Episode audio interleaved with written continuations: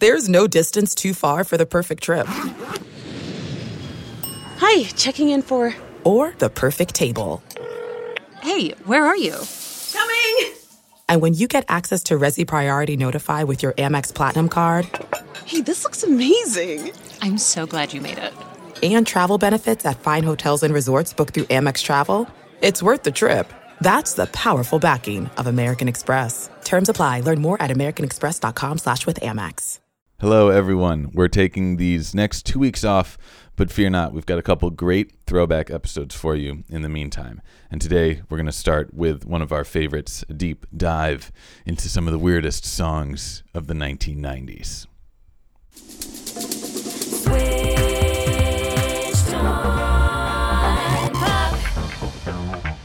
Welcome to Switched on Pop. I'm musicologist Nate Sloan. And I'm songwriter Charlie Harding. Charlie, we're continuing our summer throwback season here. Loving it. And in this episode, I want to revisit a time that for us 80s babies was an incredibly formative decade. I want to go back to the 90s. Yes, great. Wonderful. So many summer jams. There's so much to talk about in 90s music, but one question keeps nagging me when I think about this musical decade. Yeah. I guess there's no other way to phrase it. Why is 90s music so weird? oh, wow. I don't know. I guess we could say that it's a um, musical representation of Fukuyama's end of history, and uh, and so a uh, I don't know a postmodern malaise. I Ooh. I don't even know. I love it. I love it. Yeah, no, no, we'll get there. I, that was a rhetorical question, though. I appreciate your enthusiasm. But hopefully, we can agree this was a strange time in music. First of all, we had all these crazy musical contradictions sharing the charts. We had Mm-hmm. Nirvana's "Smells Like Teen Spirit." Yep.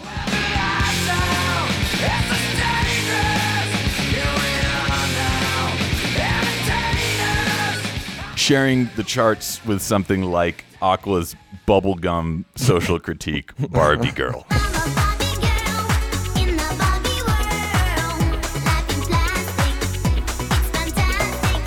Yeah, really different musical traditions. It was a bizarre time, and I think in order to unpack it, No. let's do close listening. You know, that's our specialty. Yeah. Let's pick two massive hits from that decade and try and understand what makes them tick. So, in the first half, Charlie, I want to discuss a song. Well, I'll let it introduce itself. Great. If it hadn't been for Cotton Eye Joe, I'd been married a long time ago. Where did you come from? Where did you go? Where did you come from, Cotton Eye Joe? This is absurd. This is actually the perfect synthesis of "Smells Like Teen Spirit" and "Barbie Girl" because you have the uh, distorted synth lines mashed up against the very bizarre uh, sort of Euro pop thing. But I don't know where the country comes from, so you were mashing up a whole nother genre. This is too much. Very maximalist. Okay, so we're listening to Cotton Eye Joe. Mm. What's the first memory that this song conjures for you, Charles? Having my parents drive me to the movies, listening to the radio in the back of the car. Great. And you're what, like eight or something at this point? I'm getting to the age where I feel embarrassed all the time. Uh, speaking of embarrassed, the song makes me think of bar mitzvah season at my junior high school. This was the track that brought everyone onto the dance floor because, of course, this song had its own dance that you can do. It's one of those rare songs that has this pre easy choreographed dance that everyone can join in on. back to back with the electric slide and, and the Macarena. Yeah. Yeah, exactly. Why is this song so freaking popular? Because you can still hear this song today at weddings, on the dance floor. I mean, it is still with us. Yeah, it's even like a stadium anthem, I, I feel like, at sports arenas. Yes, exactly. I mean, this song came out in 94, so two decades plus on. It's still very much with us. I want to go deep into Cotton Eye Joe. I want to go deeper, perhaps, than anyone has ever gone. Dear Lord. before. First, I want to analyze this song as we do, try and find out why it is so effective at hooking our ears, you know, for 20 years plus. Mm-hmm. And then I want to get into the history of the song because when we do, we'll see that Cotton Eye Joe doesn't just tell us something about the 90s, it hmm. actually tells us something about a century plus of pop music. You're, you're going real deep, man. All right, I'm here for you though. If it hadn't been for Cotton Eye Joe, I'd been married a long time ago. So let's stop right in the a cappella vocal that starts this song. That Yeah. makes us immediately go, oh, it's time to rush onto the dance floor en masse. let's just figure out what's going on here because we've got this vocal, we've got a strong southern accent. It's super rhythmic and syncopated, and there's also a lot of delay present, right? Yeah, the every single time that he says a word, they sort of ping pong back and forth uh, into your left and right ear, delayed multiple times. Exactly. So it's not just Cotton Eye Joe, it's Cotton Eye Joe. It's almost nauseating. Right. Okay. So that's the very beginning of the song. And I think this is really effective, especially again, if you think of this like as a dance floor anthem at kind of grabbing your attention. Yeah. And then step two is the moment that blows our minds, so to mm-hmm. speak. Because what they are doing here is taking this a cappella, unrefined vocal, and then all of a sudden putting something completely unexpected underneath it.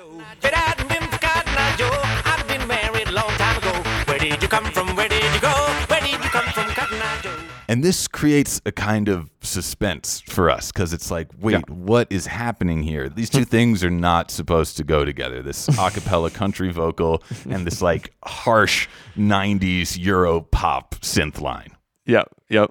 Though interesting that the uh, the synth line does balance the delayed vocal because the synth has a thing called a gate on it where it keeps getting cut off, right? It gets cut off in a rhythmic sequence, gated, kind of to then let the delayed sound of his voice fill that other space. So they are really contrasting sonically, but actually musically somehow strangely work. I totally agree. I couldn't put it better. That could be the the epitaph for the song. Somehow, strangely, it worked. Um, so now we've had this moment of dissonance, right, where these 2 uh, genres are colliding, and then step three is kind of where it all comes together. We get the fiddle and the four on the floor bass drum. Again, two worlds that should not merge, and yet they do. And as you said, strangely, somehow it works. You know, it takes me back to when we used to play in a little uh, old timey band together, but we were missing the mega synth in our string band.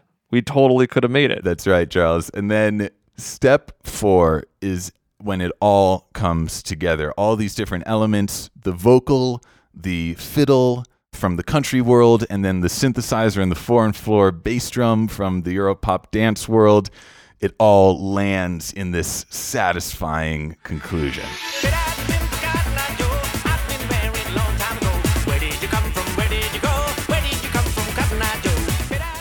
It's so Eurovision. It's absolutely.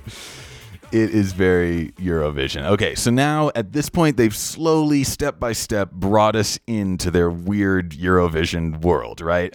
Yes. And I think in doing it kind of one step at a time like that, they've convinced us. They've persuaded us, yes, this is happening, and yes, you actually like it. This song is so old and I've heard it so many hundreds of times. I can't really definitively have a relationship to it other than it just is. You know, so like, it's almost hard to hear that build, but I think your breakdown is correct. Yes, no, I know what you mean. It's hard to have distance on this one. I mean, and that's a product of our our generation. Maybe people older than us and younger than us might not necessarily feel this way. They might be listening to this saying, "No, actually, this doesn't make any sense. Please stop." Yeah, yeah, yeah.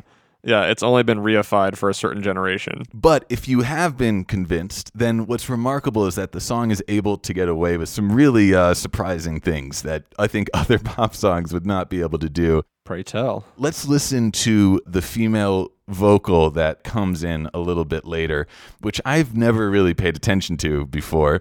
And all of a sudden, listening to it, I'm thinking, wow, this is not very good. uh, in the sense that the singer is like barely hitting the high notes here. It's Oh, almost no. extended beyond her range. Pre auto tune. And yet it doesn't matter because we've been hooked in at this point, and they could probably do anything to the track, including, as you'll hear, these gang vocals in the background and these silly little yodels and stuff.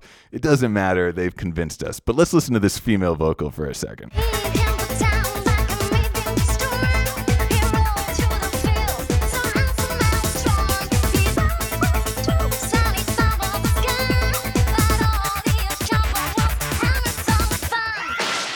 That sounds like somebody trying to do Madonna in karaoke very poorly. With a banjo in the background for good Ouch. measure. Ouch. Yeah. This is wow. This is this is about as catty as we've ever gotten on the show. and then it ends with this really goofy like shotgun sound effect, bringing us right back into the chorus. Wow. We come back to the same statement.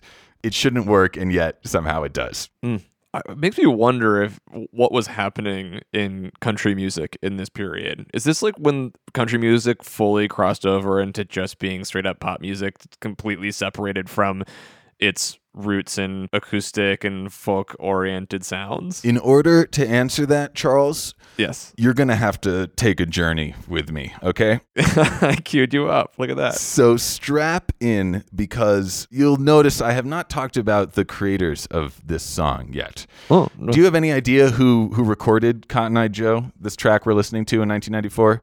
definitely a one hit wonder. Yes, but you might be surprised how much mileage they've gotten out of that one hit. The makers of Cotton Eye Joe is a Swedish band called Rednex. Is that Rednecks spelled with an X? Yes, it is. Absolutely. And I okay, at this point I definitely need to look this up on the computer and see were they ever Eurovision contestants because I want Damn it, no. They weren't. No, Eurovision adjacent. Okay, Charlie, but I don't think I don't think you're prepared. I, you don't sound strapped in for the the journey we're about to take. I need you to No, really. I, I in. can't. You can't be googling. I need you 100 percent here because there's going to be a lot of twists and turns here. Okay. Okay. And in order to begin, sound effect, please. we need to go back to Sweden, 1994. Three Yeah. producers are messing around and they come up with this bizarre country electro dance hybrid, Cotton Eye Joe. Mhm. This song unexpectedly starts taking off. Let's call these three producers for the sake of shorthand, because again, this is a convoluted tale. Let's call them the Swedes, okay? Sure. Okay. Now, the Swedes all of a sudden have this unexpected hit, Cotton Eye Joe, quickly becoming an international success. What do they do? They need to start a band. Okay. So they hire four people to dress up in overalls, hmm. put dirt on their face, Yeah. dance around with a bunch of straw, wave Confederate flags around, Oh no. And, and mime playing fiddles, banjos, and singing. And I also noticed from my quick Wikipedia they also had dreadlocks because cultural misunderstanding. Yes, this is whatever warped idea of the American South was, uh, you know, current in Sweden in the mid 90s. Okay. And despite to our eyes what must be the borderline offensive, certainly ridiculous spectacle of, of, of four Swedes lip syncing and prancing around in, in this like fake Southern attire, Yeah. Rednex just skyrockets to success. They are touring all around Europe on the back of Cotton Eye Joe. Wow. Okay, let's zoom forward now. 2001. It's been seven years of the Swedes and their kind of fake band performing around Europe. And the Swedes are realizing, you know, the music industry is changing. Mm-hmm. Napster is on the scene. Mm-hmm. We can't be reliant on record sales anymore. And what they propose is that, okay, we're going to take Rednex. We're not even going to make it a band anymore. Rednex is no longer a band, it's a spectacle. It's like this theatrical experience. And it's just going to Yes. be a live show. What do you think? The four members they hired are like, no, they suddenly have this crisis of artistic conscience. They're like, no, that's not what we signed on for. And the Swedes go, okay, you're fired. Whoa, wait, what? and they eliminate en masse the entire Rednex lineup. Hmm. They're all gone, and they replace them with four entirely new people oh my gosh. to prance around in overalls and wave Confederate flags. It is a spectacle. Okay, so it's a spectacle. They get the Swedes get their way. This goes well for about four years, and then drum roll, the return. The female singer who was ejected in 2001, let's mm-hmm. call her Annika. Mm-hmm. All of a sudden, she is back on the scene because she has gained through power of attorney copyright over the name Rednex. So all of a sudden, all the intellectual property of Rednex belongs to her, and she goes ahead and fires all the members that replaced her. Whoa. And now, for the second time, the entire lineup of this band has changed. And she starts hiring her husband, uh, other friends to take over.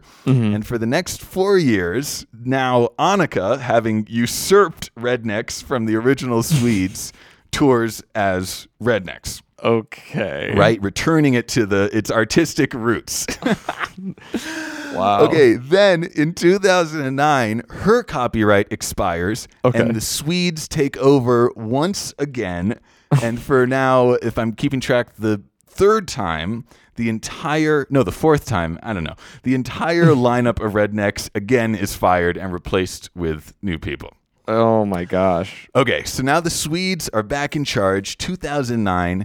They have been managing this band on and off for over 15 years. And they say, okay, we've, we've, we've kind of had enough of this. Rednex is no longer a band, it's no longer a live show, it is a concept. and Rednex can be anywhere and anything and made up of anyone. So now there's not even just one Rednex anymore. There's Rednex New Zealand, there's Rednex Scandinavia. Rednex is wherever and whoever you need them to be at any time. Wow, this is uh yeah, very much the 90s all wrapped together. You have the uh, beginning of the decimation of the public sector and in particular organized labor. And so this feels like uh, you know, consultants coming in and sort of uh, kicking everyone out of the company, uh, making all the efficiencies, IPOing it and then sinking the company, but through Rednex, a band. You you wow, Charles, you nailed it. Because not only that, Rednex is not only a concept, it is for sale. Mm, interesting. Yeah. No, I, I don't mean that metaphorically. I mean you can literally go Wait, what? to the Rednex website right now. Okay. You can go to the merchandise section I'm checking this out. and among, you know, CDs, t-shirts, posters, etc., Yeah. you can add to cart the entire intellectual property for the band Rednex for 2 million euros. No way. Yeah. Okay, hold on. If we had that money, Laren, we could own Rednex right now. pop band for sale now only two million nine hundred thousand dollars and it's all yours oh my gosh like i said we had a pretty great little string band going the only thing that was missing was that synthesizer you and i and all of our listeners could become Rednex Yes. Am I right in thinking that you're saying we crowdsource the the funding and we get a, a bunch of people together and we all have equal shares in Rednex? Because I'm into that. i would do it maybe just to actually shut down the brand for good to be frank Well, I don't think this is a, a an inappropriate valuation. I mean, they're still doing really well off Cotton Eye Joe and Charlie. it's not just Cotton Eye Joe that you would get to own. what do i got You would get to own other hits such as Old Pop in an Oak. Oh, poppin' I know, poppin' I know. Once you can hear Sucklingo show. Thought I ever gonna see my oh, poppin' I know. You ever gonna see so poppin' I smoke. Oh, poppin' I know, poppin' I know. Once you can hear Sucklingo show. Thought I ever gonna see my oh, poppin' I know. You ever gonna see so poppin' I smoke. oh it's the same song Okay, okay. Wow, I've never heard something so derivatively copied just to make more money. You know, you're right. You're right, Charlie. And that was unfair of me because I just picked a song. You know, plenty of bands have songs that sound familiar. That was totally unfair. Let's do them justice. Let's pick another one, okay? Let's listen to Okay. The Way I Mate. Way I made, way I made, way I, way in oh. Way I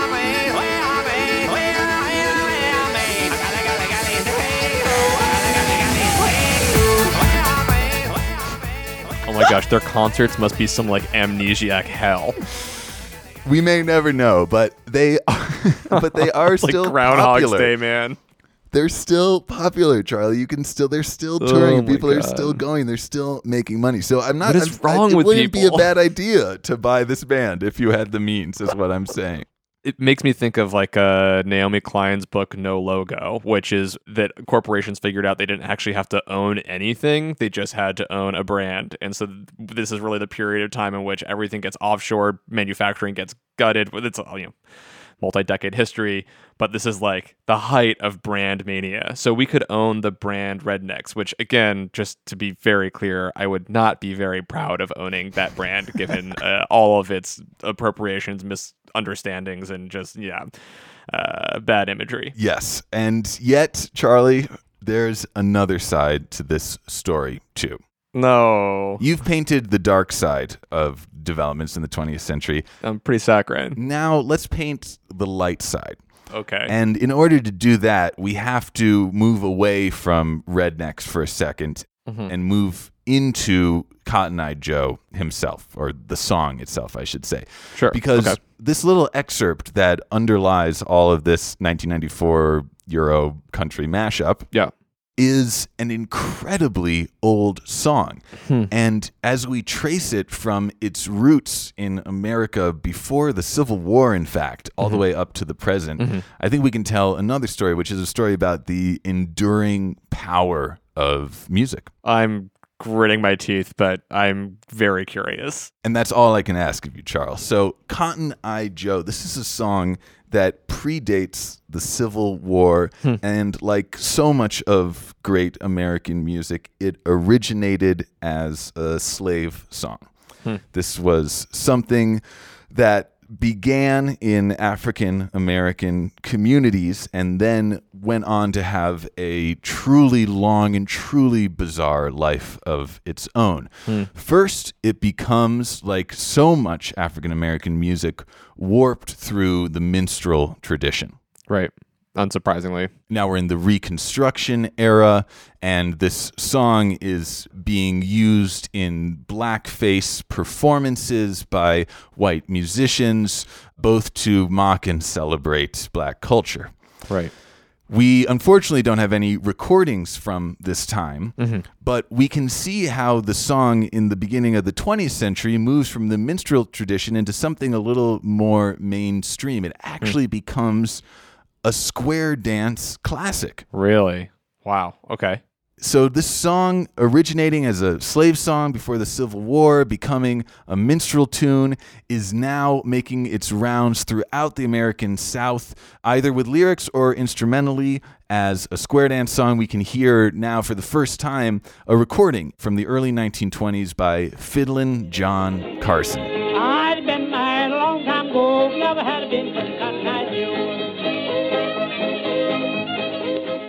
And you can hear clearly that this is a song for square dancing because Fiddlin' John Carson yells, Grab your partner for the first step. Right. Right. Hit your partner for the first step. And from this point, we can watch this song wend its way through a number of different styles. Fast forward a few decades into the 1940s, it's a hallmark of the Western swing sound, as popularized by bands like Bob Wills and his Texas Playboys.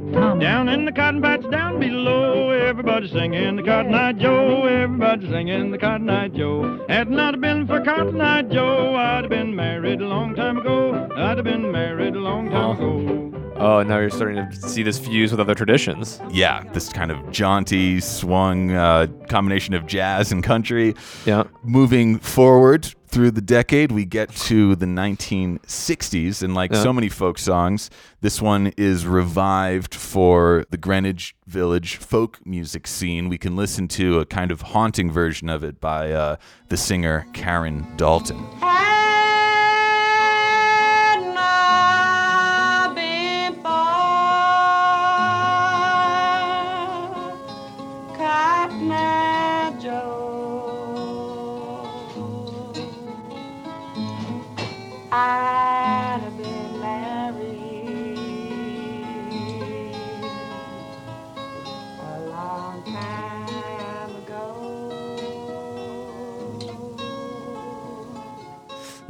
That is a self-consciously coffee shop folk song. Exactly, right? So, yet another kind of palimpsest in this Cotton Eye Joe story. Hmm. And then finally, I think to something of its current iteration, we can listen to a version of the song that came out in the 90s just before the Rednex version. This is Ricky Skaggs and the Chieftains. Hmm. And I think you'll hear it might be a little familiar at this point. If it hadn't been for Cotton Eye Joe, I'd been married a long time ago. Where did you come from? Where did you go? Where did you come from, Cotton Eye Joe? Wow. Okay, so it almost sounds like the Rednex version of Cotton Eye Joe is like a minstrelsy of the Chieftains version, which comes through the history of minstrelsy. Yes. Ugh. Yeah, it's wild stuff. I mean, I think you've put it really well, Charlie. This is like a Swedish minstrel version of white America, which in turn is a minstrel version of African American culture. It's so insane. yeah, and by the way, now it's for sale, right? like how that's disgusting. Like actually the worst parts of modern culture and capitalism. You can literally buy an old slave song and it's and the spectacle of the Swedish band around it. I hear you, Chuck, and yet I maybe opt to take a more positive view because to me, you could also say what's equally remarkable is the enduring power of this snippet of American folk music that came out of a very dark time in American history and yet manages to stay relevant over a century and a half later. Mm. That's remarkable. And certainly it can be marshaled in these disgusting ways, as you say. But what I'd like to think is that the essential power of that song has not diminished. And in order to make my argument a little more forcefully, uh, I need to bring out a big gun, and that's Nina Simone, who did an absolutely mesmerizing version of this song in 1959. Where do you come from? And where do you go? What a voice. Where do you come from? My cotton eye Joe. So my hope is that this song can still be redeemed in a sense by focusing on its interpretations in the hands of people like Nina Simone rather than uh, what I a band I, I whose name I Yeah. I hesitate to even say now Rednex. Yeah. I guess how I want to wrap up the first half of this episode is in rediscovering the power of this song, not through its presence on the dance floor uh, at bar mitzvahs and stadiums, but by the more nuanced interpretations that it continues to have for people. Yeah. So I don't think this song is done by any means. I don't think Rednex has ruined it. I think there's still more life in this Cotton Eye Joe. I agree that musically the song must have a great degree of integrity just within its structure to be so future proof. And at the same time, when we look at the history of the ways in which it has been bought and sold and reinterpreted through other genres, it also really mirrors a lot of American history and some of the darker sides of American history. But I do appreciate your narrative of being able to reclaim uh, cultural items, being able to acknowledge their history gives them a lot more strength. And I really hope that someone might actually buy up this Rednex band. I think you can put it out of business. And frankly, I don't really understand what cultural copyright can exist when really this should not have any sort of copyright. It's so many hundreds of years old and from a different culture. It, it feels like someone just needs to uh, put that thing out in the Creative Commons. I love it. I love it. Well, if if any listeners out there have two million euros lying around and want to do something for the greater good, go ahead, buy Rednex and put it out of its misery. now, Charlie, we've just broken down a weird 90s song that had a, a number of surprising resonances. Wow. I want to do the same thing in the second half, and I'll just tease it a little bit by saying this one is equally bizarre. bizarre. It's very bizarre. Okay, see you on the other side. How bizarre. There's no distance too far for the perfect trip Hi, checking in for. Or the perfect table. Hey, where are you? Coming! And when you get access to Resy Priority Notify with your Amex Platinum card Hey, this looks amazing. I'm so glad you made it. and travel benefits at fine hotels and resorts booked through Amex Travel, it's worth the trip. That's the powerful backing of American Express. Terms apply. Learn more at americanexpress.com slash with Amex. Support for this show comes from Sylvan Learning. As a parent, you want your child to have every opportunity, but giving them the tools they need to tackle every challenge, that takes a team. Now more than ever, educational support tailored exactly to what your child needs can make all the difference. That's why parents have trusted Sylvan Learning for 45 years as the ultimate teammate in their child's educational journey, instilling in them a love for learning and a passion for reaching the next level. And Sylvan's Insight Assessment can identify gaps in learning and areas that could be of concern for your child. It's a 360 degree view into your child's learning that you can't find anywhere else and helps ensure that your child didn't miss something in school that might put them at a disadvantage in the future. And right now, it's the best price of the year at $29. Go to sylvan29.com to learn more and get your child's assessment for only $29. That's S Y L V A N 29.com. Welcome back to Switched on Pop Summer Throwback Edition. We are deep in the 90s. And Charlie, I want to spin one of my favorite 90s songs now. Brother Bellas in the back, sweet singers in the front, cruising down the freeway in the hot, hot sun. Suddenly, red blue lights flash us from behind. Loud voice booming, please step out onto the line. Ballet bridge words of comfort, Cena just hides her eyes. Policeman taps the shades and sell a Chevy 69. How bizarre! How bizarre! How bizarre! you cut it off right before the hook, man. You're killing me. We'll get there. We'll get there. How bizarre, Charlie. What does this song make you think of? What memory does this dredge up for you? I told you this is a period of just deep social embarrassment. So, you know, unfortunately, nothing good but like riding on buses and hoping that someone nice will sit next to me. Oh, you're oh, such, a, such a sweetheart. This, for me, this song is some unfinished business because I loved this song when it came out in the 90s.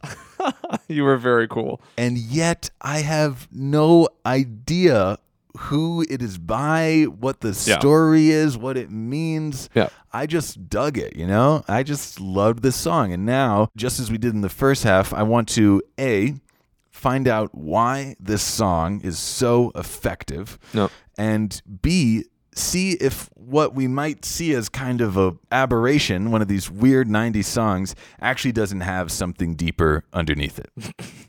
If you're gonna keep taking me down this like postmodern malaise thing, you know that that is my jam. I like I like talking about that stuff, but maybe there's something uh, more upbeat about this one. I hope. Uh, it, it's going to be a mixed bag, Charlie. No, right. no spoilers. Okay. We begin, as always, with the music. Give me that hook. Here it is.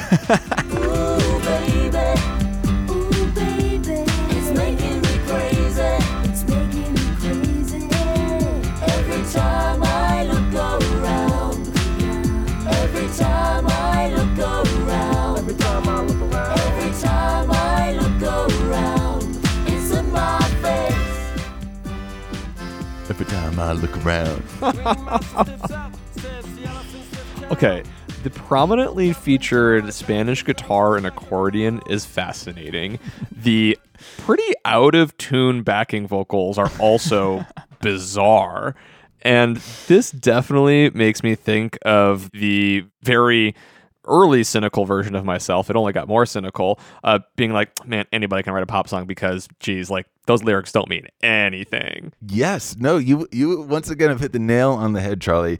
True to its name, this song is bizarre. It's really bizarre. Let's just go through the odd musical melange that's present here. Great. As you said, we've got Spanish style guitar, which we can hear at the very beginning of the song.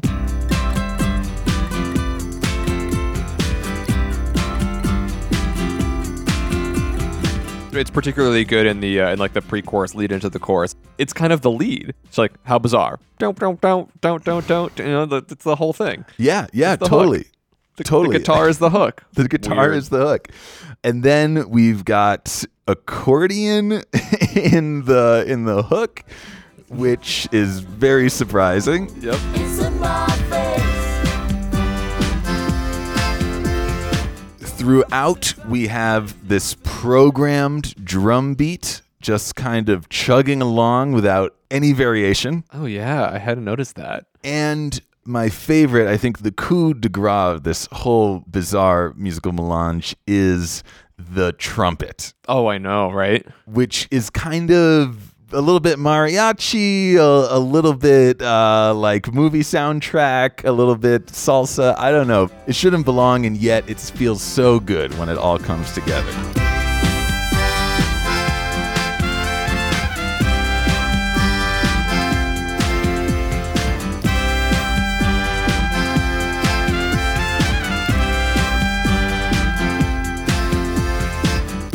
Wait, is this Sugar Ray? No. no, once again, I'm intentionally withholding the band name. We'll get there. I have no idea who this is, but it has that. There'll be these little interludes, be like, "How bizarre," and it'll, and it'll have like a DJ effect on it at the same time, and it feels very like '90s, trying to reference hip hop in a very off-color way. That's kind of in there too. I have to say, I think really the most bizarre thing is the disaffected backing vocals, which are slightly out of tune. Yes. They're like, every time I look around, you're like, did you even try? Uh, to your ears, perhaps jarring to mine, uh, charming, but I, I totally hear where you're coming from. It may, I have to say, it may be in your defense, it probably invites choruses of other people singing along. It has a vernacular quality to it. Ah, yes, yes. I think that's a really good call. Right. It's very, it's inviting. It's not intimidating. yeah, I didn't feel bad singing it because I couldn't butcher it any further. Burn. At this point, let's reveal the artist behind this track. It is none other than OMC. What? OMC, of course. Everyone knows OMC. Of course. That's like, oh my curmudgeons? I don't, I don't know. that's that's I'm not going to say that's a good guess. I'm just going to say that's a guess. that, that is a Um, guess. But here's here's where the story begins is with with the name of this group. OMC. You're right, it does stand for something. Mm-hmm. Yeah. And that is Otara Millionaires Club. What? The Otara Millionaires Club, named after the neighborhood outside of Auckland, New Zealand, where this band came from. Its leader, Pauli Fumana, a Maori of Polynesian descent, Yep. named this band after the majority Maori, very rough area of Auckland called Otara. So this is kind of a tongue-in-cheek name, Otara Millionaires Club Oh, interesting. That doesn't make sense to people from New Zealand. That's those things don't go together. It's Huh. uh, it's it's it's like straight out of Compton. This is claiming credit for your kind of disadvantaged neighborhood. Okay, that's very cool. There's a lot more going on than I had anticipated because I thought this was just a silly pop song. Absolutely. So did I, Charles. No, this is a really unlikely hit. In fact, this is the biggest act to come out of New Zealand uh, since Since Lord, yeah, exactly. I think they did better with Lord, but uh, hey, uh, what can I say? Well, I'm uh, for all the hate you're going to throw at OMC, I'm going to throw love right back because this is an unlikely rags to riches story to me. Oh, cool. Uh, a band coming out of the one of the roughest neighborhoods in a forgotten country to have international pop success. Hmm. I think that's pretty cool. That is super cool. That is super cool. The curmudgeon was actually me, and it just has to do again with that terrible. Pe- like this music reminds me of a time that I didn't feel good about myself because I was in middle school. So No. Uh, you can you can slash all those previous comments from the record. I get it. No, I mean, that, and that's why we're doing this summer throwback, Charles. Yeah. To exercise your demons. You know, this is a, a free therapy session. Unfortunately, though, the story doesn't have a happy ending. Oh, shame. Like so many musical one hit wonders, OMC burns bright Hmm. and then burns out. Oh, bummer. Paulie Fumana cannot handle this level of fame. It also emerges around his death in 2010 that he had been a long time sufferer of uh, neurological disorder. Oh. He is unable to sustain any momentum from this hit, Hmm. and OMC, as quickly as they rise to the top of the pop firmament, crashes back down. Hmm. They never have another hit. They never even release another album. Hmm. Oh man, sorry, OMC. It's a bummer. That might be the end of OMC, but I don't think it's the end of How Bizarre. I think we can give some more belated credit to Polly Fumana and this group Yeah. by digging into the lyrics of How Bizarre. Before we do, I want to prime you by just maybe giving a little more background to what it was like to be a, a touring Maori artist in the Antipodes during the 90s. I did a lot of research about OMC and I, I came across one anecdote that kind of gets at the discrimination Mm. that this band must have faced as they made their way around New Zealand and Australia. One anecdote is revealing uh, Australian radio DJ asked during an interview if he used sheep feces to style his hair because that's what Maoris do, and then proceeded Oh, to, to crack up Huh. That's yeah. that's just one instance of what I imagined were many. I mean, this was someone who came from poverty and tried to make something of it himself and was knocked down at every turn. Right. Now I feel absolutely terrible realizing that all of my associations with the song are just sort of these personal associations without actually having looked into the reality is that this is there's a really amazing person and story behind it. Which is to say I don't mean to play into those same criticisms. I just thought that how bizarre was a silly song, but there's a whole lot more there. And I and I don't I don't blame you for that at all because I didn't know either. I, I was not expecting all this when I dug into the history of this song. Yeah. Uh, with it with that in mind though, let's go back to the supposedly bizarre lyrics. Yeah, great. Of the very first verse here and see if there's not another meaning we can derive from them. Brother Bellas in the back, sweet singers in the front, cruising down the freeway in the hot, hot sun. Suddenly, red blue lights flash us from behind. Loud voice booming, please step out onto the line. Ballet bridge words of comfort, Cena just hides her eyes.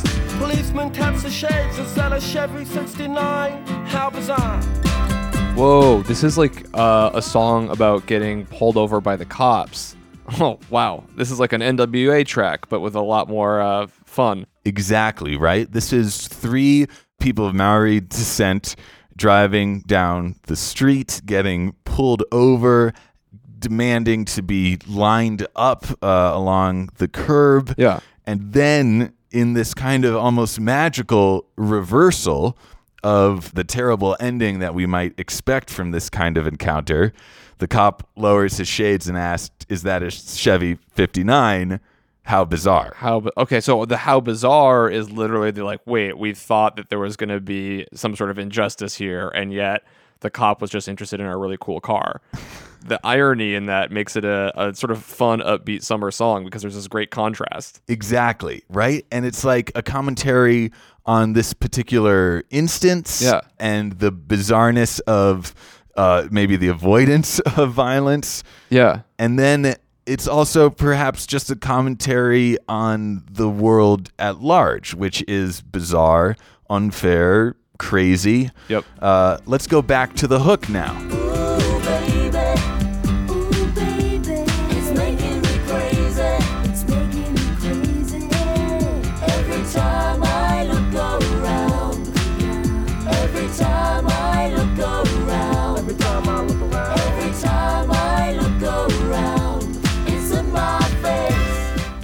Baby, it's making me crazy every time I look around. The whole world's crazy. Yeah. It's in our face. Oh, wow. right? I had never spent any attention looking into these lyrics and I was just like, "Oh baby." Okay, so it's just an "Oh baby" song. Everybody can write "Oh baby." It's making me crazy. crazy rhymes with baby. But it's interesting though because it doesn't the every time I look around, it's in my face, doesn't share the rhyme scheme and instead is jarring and bizarre. Oh, interesting. Yeah. I, I would assume would be you know an intentional creative choice to create some dissonance in your ear to pay attention to the bizarreness of the sound, the bizarreness of the world. Yeah. Wow. Well said, Chuck. I, I, I didn't, I didn't think of that. Yeah, you're right. It's in my face. That's not a, a, a very generous uh, or positive sentiment, and yet when it's sung with this kind of sweetness and with, as you said, a you know a slightly out of tuneness, it becomes very endearing and very human and very catchy. Hmm. So there's a lot going on here, maybe more than meets the ear. Oh my gosh, yeah, absolutely. You notice that later on in the song, they say something like jumped into the Chevy and headed for big lights, wanted to know the rest, hey, buy the rights. Yeah. Do you think this band's for sale too? I mean, hey, buy the rights? Like is there like is it like if you buy the rights to the song, you get the rest of the story? Um, Charlie, I have no answer to that. You just linked OMC with uh, Cotton Eye Joe unintentionally. Yeah. Wow. Hey, by the rights. You know, I will say that Sister Cena, who uh, is mentioned at the very beginning and who sings the the hook on this track, Mhm. they just recently released her album, which never came out. You know, in the '90s. So, yeah, maybe there is a second life for some of the members of OMC. Uh, let's go and and I I can only maybe end this segment by encouraging people like you, Charlie, hater Charlie, to uh, go listen to a couple more tracks. Check out On the Run and another song with a slightly out of tune vocal that I can't help but love. Right on.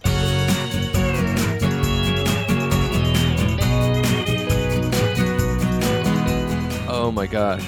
I don't know about you, but I would happily put this on my summer 2018 playlist. Oh, absolutely. I mean, I now listening to another song of theirs, you can hear the connections to other Polynesian music as well, with the uh, Hawaiian slide guitar kind of sounds, and even just the sort of guitar uh, rhythms and backing acoustic instruments. And so all of a sudden, I'm like, oh my gosh, OMC isn't some silly little pop song. In fact, I should have noticed that when I was a kid too, right? Because like accordion, trumpet, guitar. right, right. They do not sound like anything on the pop tracks, and yet somehow I just thought it was Sugar Ray, which is I feel really bad about. I was a real jerk.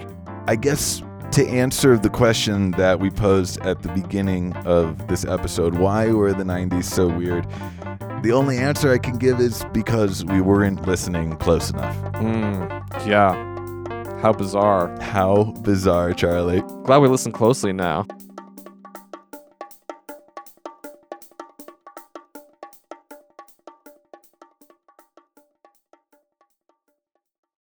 There's no distance too far for the perfect trip.